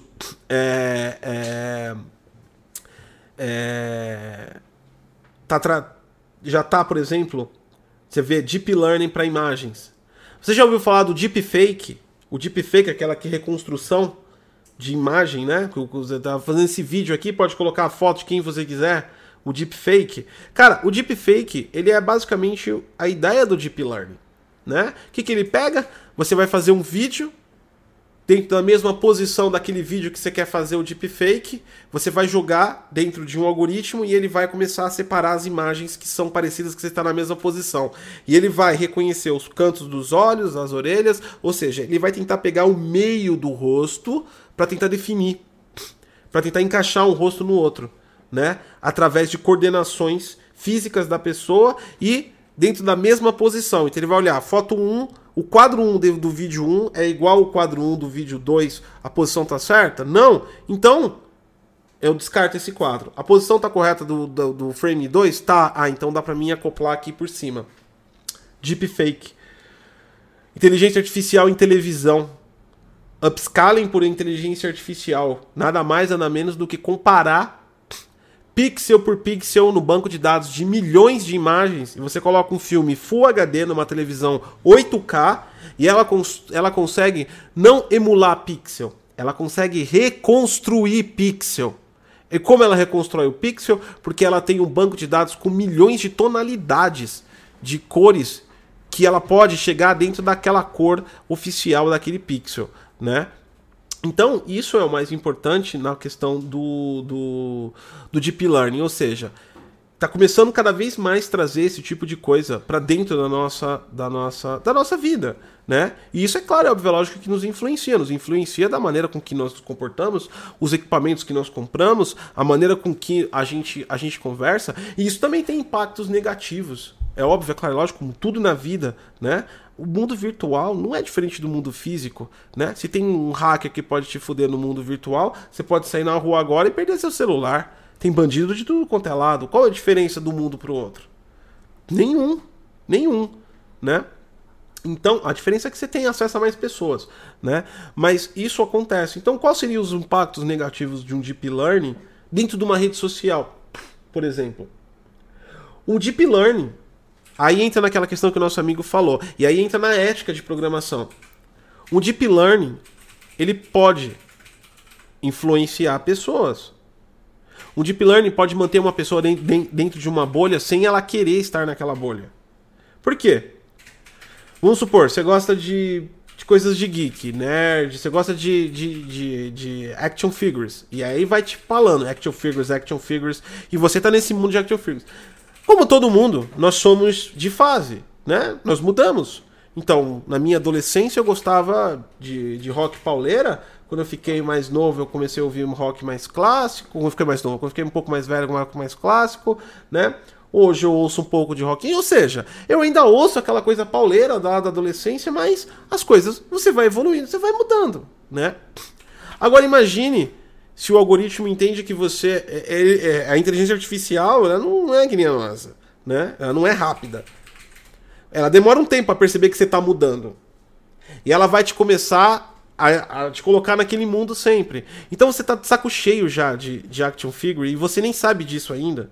Mas toda hora o seu mundo, os seus amigos estão falando disso, ela tá te passando informações sobre isso. É isso. Então ele pode te deixar dentro de uma bolha. E aí é uma tese que tem estudos, isso não é definitivo. Lembrando, galera, que a gente está falando de discussões um tanto quanto sociofilosóficas com tecnologia aqui, tá? Nada disso tem um detenimento de razão absoluta. Mas isso, em alguns aspectos, pode te levar até uma depressão, né? Os níveis de depressão aumentaram muito no mundo em relação, principalmente... Há pesquisas até de psicólogos, que as pessoas ficam muito tempo na internet e tal. Às vezes, o que é te oferecido e o que as pessoas do seu grupo te falam não é mais o seu interesse. E isso pode te deixar triste e você nem perceber. Então são impactos negativos sociais que nós temos sobre a bolha de Deep Learning, né? E aí entra na questão, que para finalizar aqui, a ética de programação. Cara, vocês entenderam todo esse conceito, como ele é importante, como ele é sério? Como isso muda a sua vida, como ele te influencia, entendeu? Uma rede social te influencia tanto quanto uma escola, né? Você é altamente influenciável dentro de uma escola. Quando você entra numa escola, quando você é novo, a escola te influencia. Quando você entra na faculdade, a faculdade te influencia. Por quê? Porque se criam grupos, pessoas que participam de um grupo, e você gera conflitos dentro daquele grupo e tudo mais. Na rede social faz isso de forma expansiva. E isso influencia a gente, né? E por que que... O que define que uma rede pode ou não pode fazer?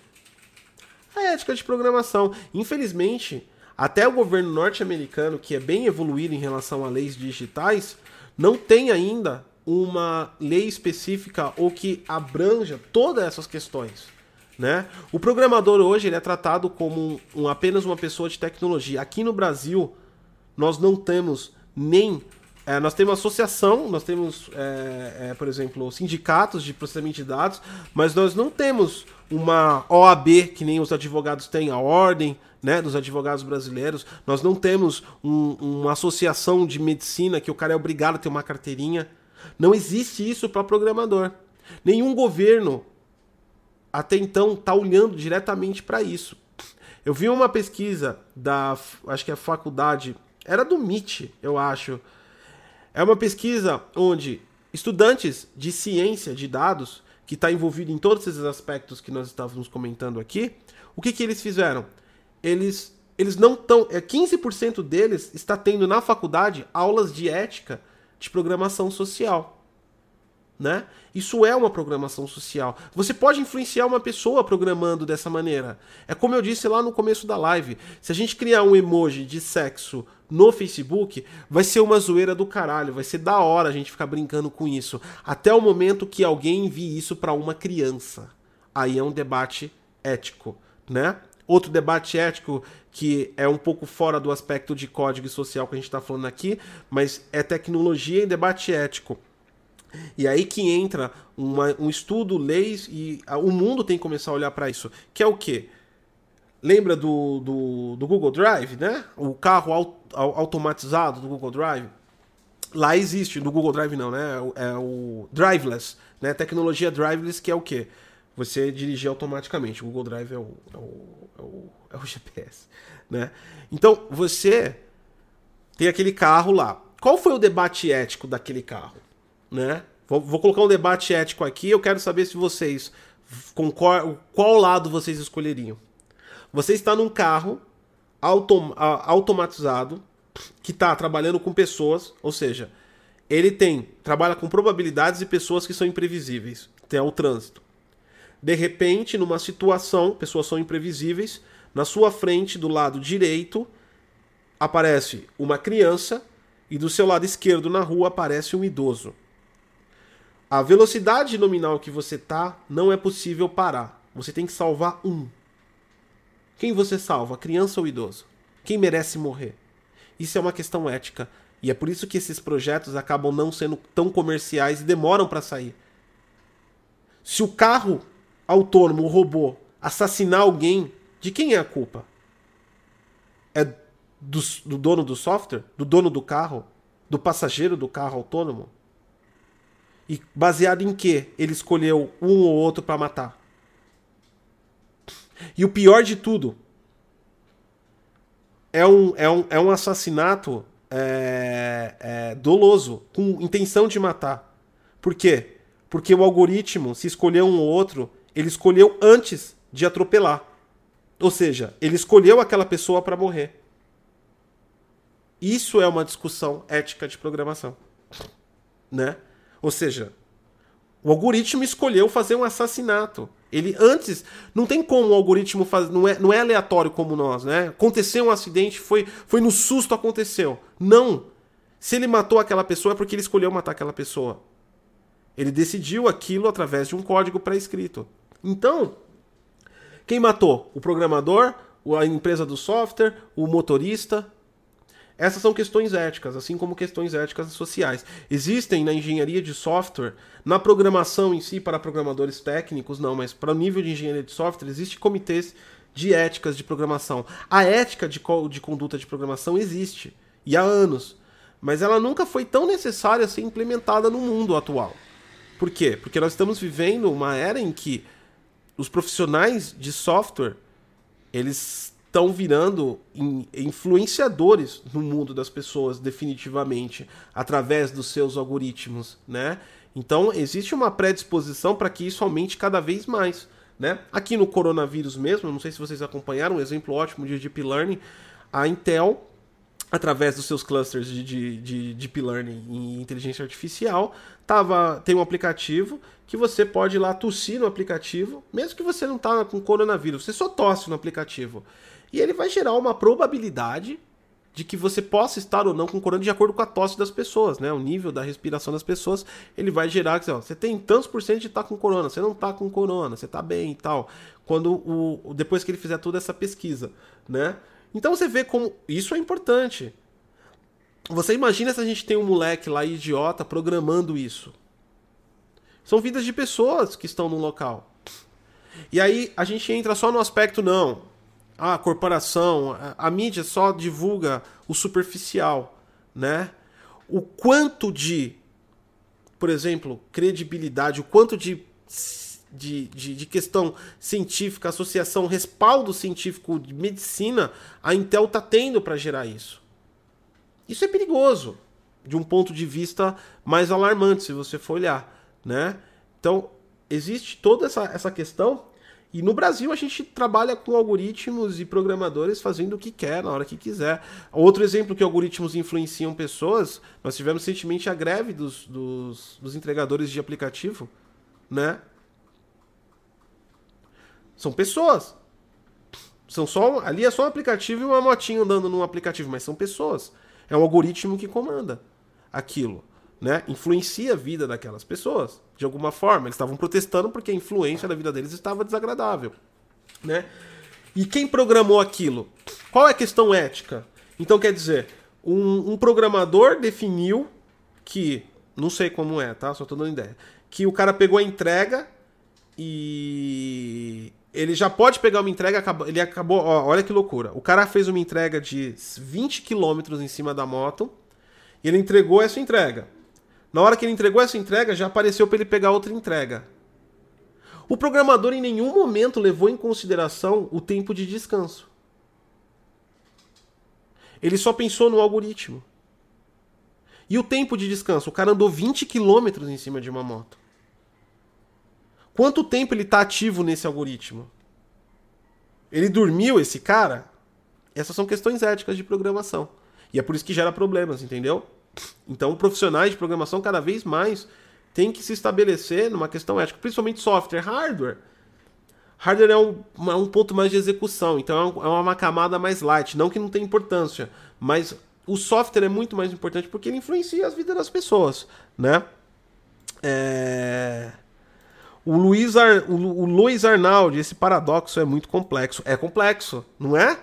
Esse é um ponto que ninguém enxerga. Todo mundo acha que tecnologia é tudo exato. Todo mundo acha que, tipo assim, ah não, os caras criaram pra isso e vai ter isso. Cara, é complexo.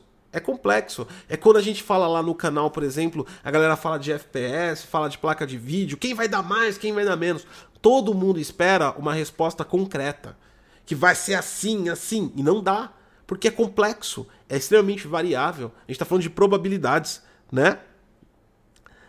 O Luiz aí, ó, o Ellison falou, Gott, tá derretendo. Não tô não, cara, só tá brilhando aqui. É que eu tenho duas luzes aqui, porque essa parte do cenário, aí o que acontece? Fica muito grande e faz reflexo, né? Não tô nem com calor aqui, tá normal. É que essa câmera que tá enchendo meu saco, ela tá toda hora. Eu vou depois colocar ela no próxima live e colocar no foco automático. Isso me irrita, né?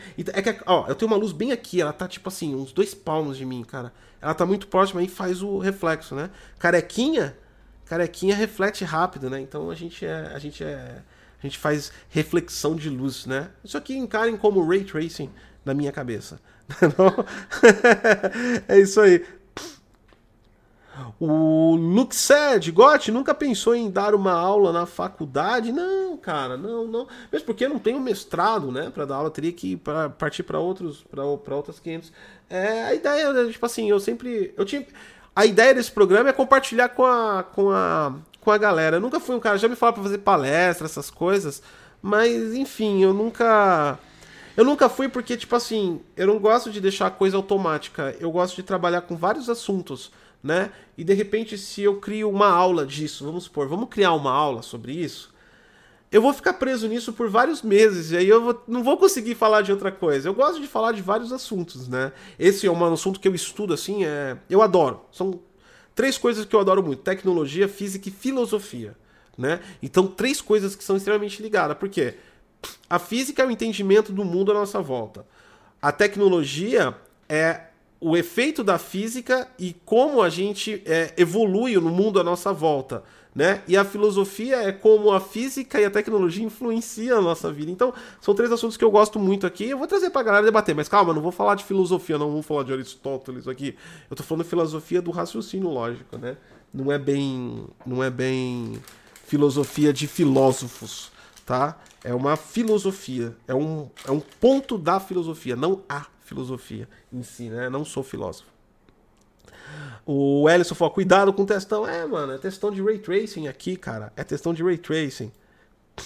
O Juliano XZ, a informação tem que ser livre. Gotti pra presidente. Nem fodendo, cara. Você tá vendo como os presidentes só estão se fudendo? Foi primeiro lá, primeiro, um caiu, o ex que tava, já tava aposentado foi preso, e esse tá aí, o Bolsonaro, tá se fudendo todo dia, todo mundo uma paulada. Não, mano, se você gostar de mim, não me pede pra ser presidente, não. Não quero esse BO, não, cara. Quero ficar aqui conversando com a galera sobre tecnologia, que é o que eu gosto. Presidente, eu tô... Política. Eu acho que se eu entrar na política, eu acho que eu entro em profunda depressão. Vocês já pararam pra imaginar o tanto que deficiente mental que deve ter lá de político? Vamos falar do assunto que a gente tava falando aqui, né? Ó, já que você falou pra presidente, eu lembrei de outra coisa que é uma coisa legal e tá relacionado ao nosso assunto aqui, né? Deixa eu colocar na tela pra vocês, né? A questão aqui do que eu falei lá, da investigação lá do Bolsonaro. Esse aqui é o que a gente tá falando do esquema político, lembrando que essa porra aqui não é política, tá? Então, mano, não tô aqui pra falar que você tem que acreditar ou não e tudo mais. A gente tá falando do aspecto técnico, né? Esse aqui é o relatório completo do DFRLab, tá? Esse aqui foi o órgão que o Facebook contratou. Isso aqui foi replicado num monte de mídia aqui no Brasil e eles literalmente falaram só merda, tá? Essa é a verdade absoluta. Quem tem interesse técnico é bem legal, porque isso daqui é um instituto forense de pesquisa. E aqui ele mostra como eles criaram todas as ligações, ó. Aqui que eu tava falando pra vocês, aqui nós temos o grafo montado, as linhas conectadas e nós temos as fotinhas aqui, ó, os nodos mais influentes da linha. Né? Eles montaram um grafo, montaram tudo isso e bababinho, ó. Aí tem aqui toda a pesquisa, depois vocês entram aí, ó. Quem tá no nosso, ouvindo a gente pelo podcast é medium.com, medium.com/DFRLab, tá? LAB. E você coloca lá na pesquisinha lá, Bolsonaro, que você vai cair aqui no relatório completo. É bem melhor do que essas porcaria da mídia que estão aí colocando e tudo mais. Mostra as ligações, inclusive os caras, ó. Isso foi bem legal. Eles fizeram ligação por Deep Learning, ó. Eles identificaram rostos falsos de perfis fakes, ligando e procurando na própria rede outros rostos baseados na igualdade deles, né? Então aqui tem várias coisas de política. Uma coisa, eu só entrei nisso daqui, aqui deu problema do áudio e tudo mais, eu só entrei nisso daqui para te mostrarem, primeiro pelo exemplo que eu acho que é super relevante, porque a gente está falando de influência de algoritmos e principalmente eles caçando esses algoritmos, ou seja, isso aqui nada mais é do que o Facebook tentando corrigir a cagada que ele fez. Porque se isso for verdade, são pessoas que descobriram como o algoritmo funciona. E aí eles usam o algoritmo em benefício próprio. E isso é uma coisa eticamente errada, né? Então, isso daqui não é o Facebook paladino, se ele estiver certo, ou o Facebook cruel, se ele estiver errado. Isso aqui chama-se corrigindo a cagada que a gente fez. Porque os algoritmos não são gênios. As pessoas são muito mais inteligentes que algoritmos de inteligência artificial. Nós podemos descobrir como os algoritmos funcionam e nos aproveitar disso para interesses pessoais. Se isso for verdade, esse seria o caso, né? Enfim, dito tudo isso, os caras fizeram, acho que foi tipo de um mês de investigação, né? E acharam toda essa porra aqui, todas as coligações. A gente tava falando de como a tecnologia é mal analisada, interpretada pelas pessoas, né? Deixa eu voltar aqui para minha cena. Essa? É. Então, como a tecnologia é mal interpretada pelas pessoas? Cara, existe uma... Abriu uma CPI, um projeto de lei de fake news, tá uma loucura nessa... Se vocês acompanham, vocês estão sabendo o que tá acontecendo, né? Cara, um órgão fez, em um mês, o que tá há mais de 2 anos punhetando a política nacional. Teve uma deputada que falou para a Polícia Federal investigar a Deep Web. Esse é o nível de político que a gente tem. Independente se os caras são bons ou ruins, eu não quero entrar nesse nível, mas a gente sabe que nós estamos tratando com analfabetos digitais, né? A cultura de informática, essas informações que eu estou passando aqui para vocês, que a gente está debatendo, conversando aqui, isso são informações que devem ser passadas na escola, né? Informática, né? Na escola não é você aprender no Windows, no Office, né? Já passou da hora dos governos, incluindo do Brasil, implementar TI de verdade nas escolas. As pessoas têm que entender como essas coisas funcionam, porque isso influencia a vida delas, né? Isso é a mesma coisa se você pilotar um carro, você precisa tirar uma carta. Esse tipo de matéria devia ser obrigatório, porque muita gente ainda tem a ilusão e a magia de que as coisas são obscuras e funcionam de uma maneira louca. Tá direcionando dinheiro público à toa para uma investigação que o Facebook e um órgão de investigação forense fez em um mês, cara. Esse é o nosso nível de exclusão digital, né? Esse é o problema. É óbvio que é uma empresa privada. Isso que eu mostrei para vocês, por isso que eu te falei que nos jornais se deturba a informação. Bom, vocês sabem muito bem disso, né? Isso não tem validade jurídica no Brasil. Isso não é para condenar político nenhum. Isso é basicamente para investigar se a rede social estava sendo utilizada de forma não correspondente à política de termos de uso. É isso. Isso não tem validade jurídica. Não dá para entrar com uma ação com isso. É claro que alguém pode pegar isso, transformar numa ação e bababá. Mas isso não é jurídico. Isso é uma decisão interna de uma empresa que fez uma investigação e derrubou os seus nudes, tá? Os nodos. O que ele fez? O Facebook já conhecia esses nodos. Eles já sabem desses nodos, que são os pontos influentes. E aí ele abre uma terceirização de empresa para dar credibilidade e derruba esses nodos, né? E isso pode ser ideológico, pode não ser ideológico. Isso não é a questão que vai envolver aqui. Mas, de qualquer jeito, se for ideológico, foi ideológico, mas eles usaram que feriu a política de regras do Facebook, colocando páginas fakes, informações fakes. É legal essa matéria e muito interessante, tem tudo a ver com o nosso prisma, porque conta de uma forma bem legal que como foi criada. É basicamente pessoas fazendo o algoritmo do zero. As pessoas entenderam o algoritmo e estão usando a seu favor. Então se criava uma página de internet de notícias. Essa página de internet criava uma notícia fake. A notícia fake era passada para 5 ou 6 nodos, pontos relevantes, e proliferada. Quando ela era proliferada, os pontos relevantes ganhavam força, porque a informação parecia verdadeira, né? A informação se tornou relevante, não é parecia verdadeira. A informação se tornou relevante. A partir desse momento, o algoritmo da rede social trabalhou para os caras. Manipularam o algoritmo da rede social. Isso é super... do ponto de vista até inteligente, vamos dizer assim, e também do ponto de vista preocupante, né?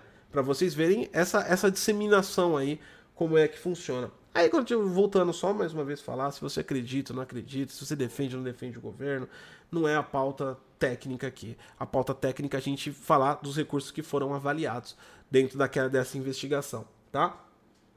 E, como eu disse, a galera entendeu o algoritmo e usou a seu favor. Eles usaram até o ponto que o algoritmo fazia por si só. Porque quando o nodo, né, o ponto verificado de grande relevância, passa a informação, todos os nós embaixo começam a consumir. E quando eles começam a consumir, lá atrás, o algoritmo de leilão vai falar, não, olha, isso aqui é importante. Então vamos divulgar informação falsa. Isso está acontecendo nos Estados Unidos, na França, isso está acontecendo no Brasil, tá? Isso não é só uma prerrogativa nossa aqui, não, fiquem tranquilos. Está acontecendo isso em todos os mundos. Políticos estão descobrindo os algoritmos e usando isso a seu favor, influenciando pessoas erroneamente. Nessa página, inclusive, tem várias investigações de vários países, tá? Lembrando que não necessariamente que seja verdade ou mentira, mas é uma investigação forense tecnológica. Eu acho que é uma base de estudo muito boa para quem se interessa pelo assunto, tá? Isso é muito legal.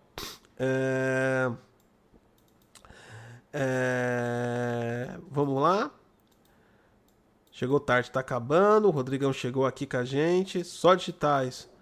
Esse é o nome técnico. Corrigindo a cagada que ele fez. Esse é o nome técnico.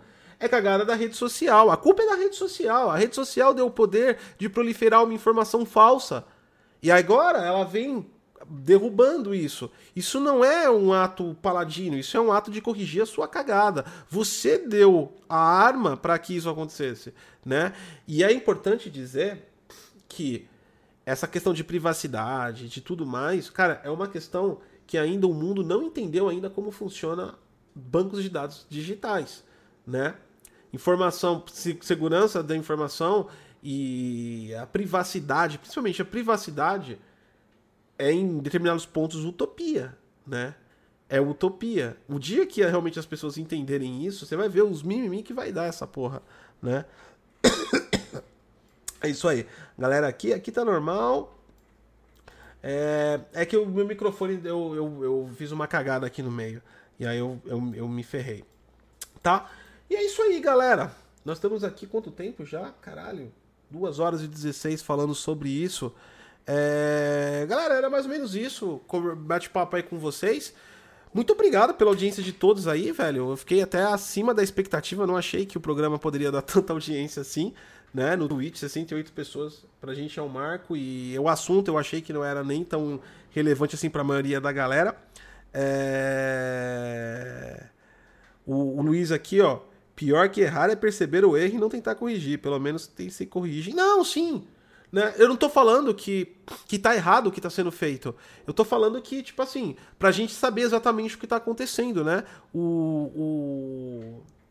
Pra gente não criar heróis e vilões, né? Não existe heróis e vilões no mundo, né? Existem... Aliás, o Facebook, ele tá fazendo isso muito mais já pelo escândalo que aconteceu lá na eleição do Trump, com a venda de dados, né? Então, por exemplo, de repente, o Facebook, através dos algoritmos dele, está influenciando eleições no mundo, isso derruba a empresa. Isso não é uma motivação pela ética, pela verdade, é uma motivação pela sobrevivência, tá ligado? Não existe heróis no mundo, né? Existem situações e situações que cada um pensa em se dar bem. É isso. Você por aqui, Gotti, nós por aqui, cara, falando sobre tecnologia, ó, tecnologia variada, né? Não necessariamente ligada a games. O Ellison mandou aqui, Gotti, em alguns anos teremos IA nas câmeras em todo lugar do mundo. Cara, já tem isso faz tempo, tá? Isso daí não é novidade. Aeroportos mundiais já tem isso.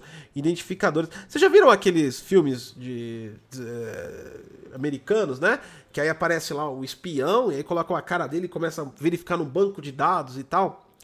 Não é daquele jeito, porque não é tão rápido daquele jeito, mas o Deep Learning funciona desse jeito. Isso daí é comum, tá? Então, tipo assim... Privacidade é uma... Com a era digital é um tanto quanto utópica, é uma mera ilusão em alguns aspectos, né? Alguns outros aspectos você ainda tem sua privacidade, mas você não tem mais a sua privacidade. Por exemplo, se acontecer um crime na rua e você estiver passando com o seu carro naquele local, a placa do seu carro vai ser filmada por uma câmera de segurança da prefeitura. Então, o seu direito... Olha que questão ética louca, né? O seu direito de não querer parar ou não querer denunciar aquele crime e só passar reto, fingir que não viu, não existe. Não existe. A câmera pegou a placa do seu carro e você não denunciou o crime que você viu sendo cometido. Então, quer dizer, cara, é um conceito ético muito louco. É um paradoxo do infinito e tempo e espaço isso, né?